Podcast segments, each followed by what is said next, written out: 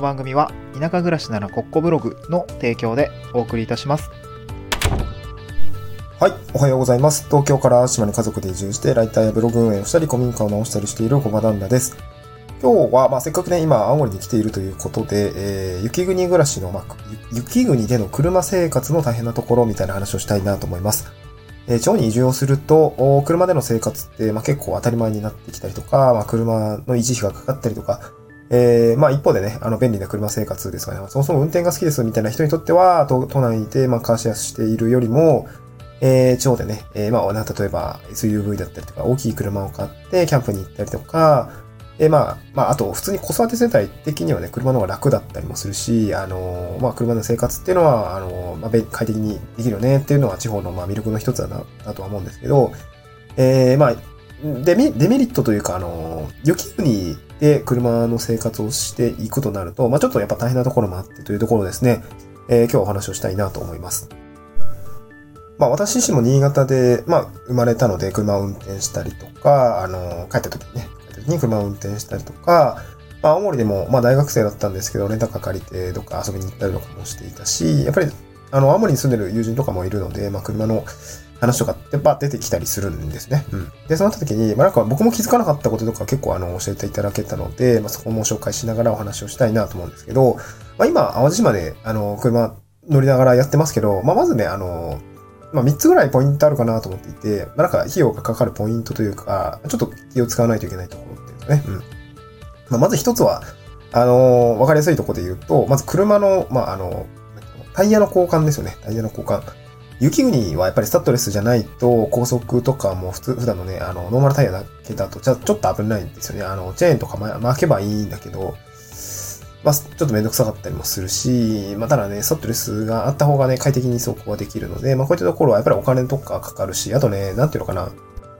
まあ、タイヤの交換もね、多分、まあ、最寄りのガソリンスタンドとかに行けばさっとできることもあると思うんだけどね、なんか中途半端に地方都市だったりとかすると、結構タイヤの交換もね、えー、大変だったり、なんかめちゃくちゃ混み合ってたりしますね。まあ、僕は、あの、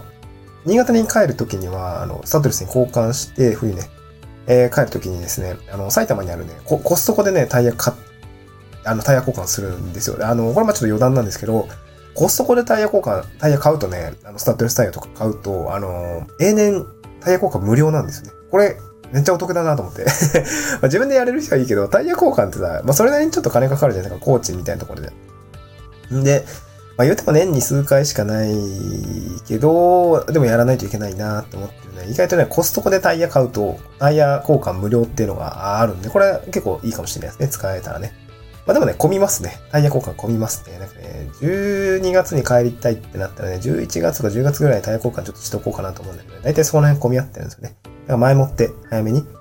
えタイヤ交換の予約だけはしておくってこともね、やっておくといいのかなと思いますね。その、コストコのタイヤ交換無料結構、えー、使ってましたね。すごいありたありがたかったですね。うん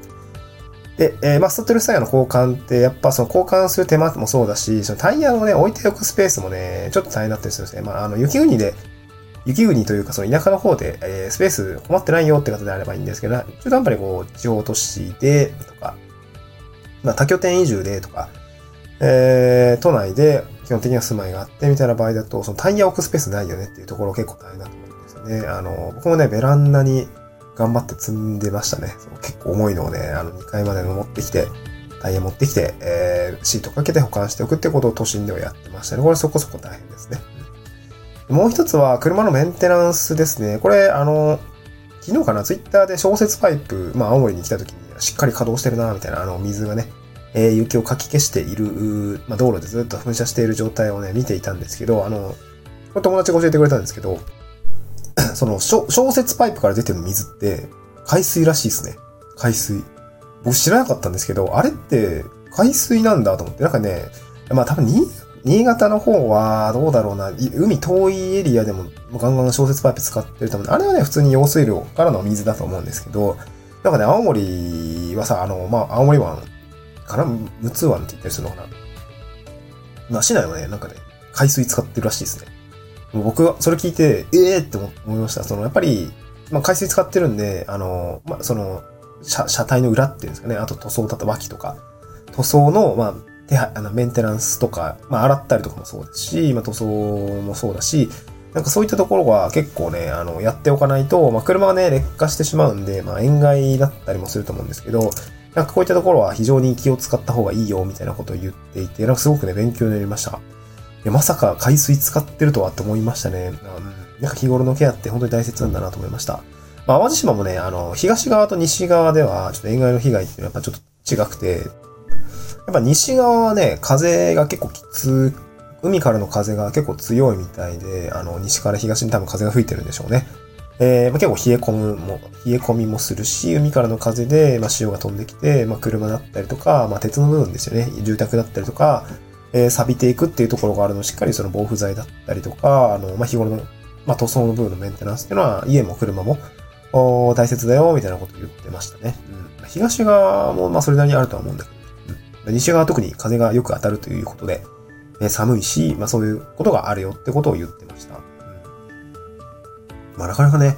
小雪パイプの水が海水なのか淡水なのかっていうところに頭がめる巡る機会もないんで、めちゃくちゃ僕は学びになりましたね。そう、びっくりしました。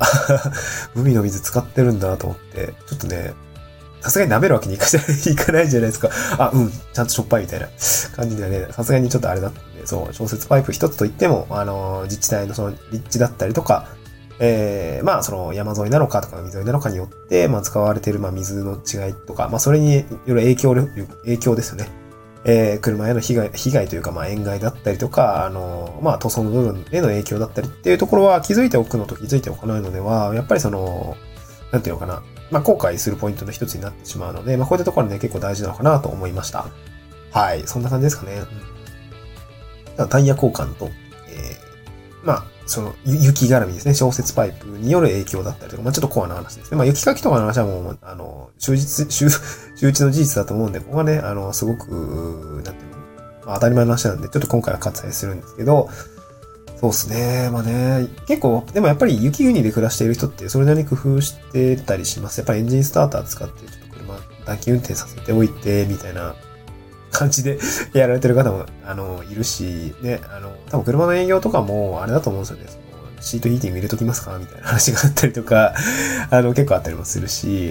やっぱなんか、それぞれ特有の、あの、地地域柄っていうのが、その車一つ取ってみても、あの、すごくわ、あの、出てるなと思いますので、まあそういったところを感じ取って、普段の生活がどうなっていくのかなとか、なんかそういうことをね、あの、思考を巡らせてみるのもちょっと面白いのかなと思いました。まあ、やっぱそういうものに気づくのって、現地に住んでる人だったりとか、まあ、実際に移住した人だったりとかに話を聞いていくのがやっぱりいいかなと思いますので、え今後ね、移住をする場所、まあ、決まっているよとかね、目処がついたよって方は、もし、え現地の人に話を聞くとか、っていうのもいいのかなと思いました。はい、また次回の収録でお会いしましょう。バイバイ。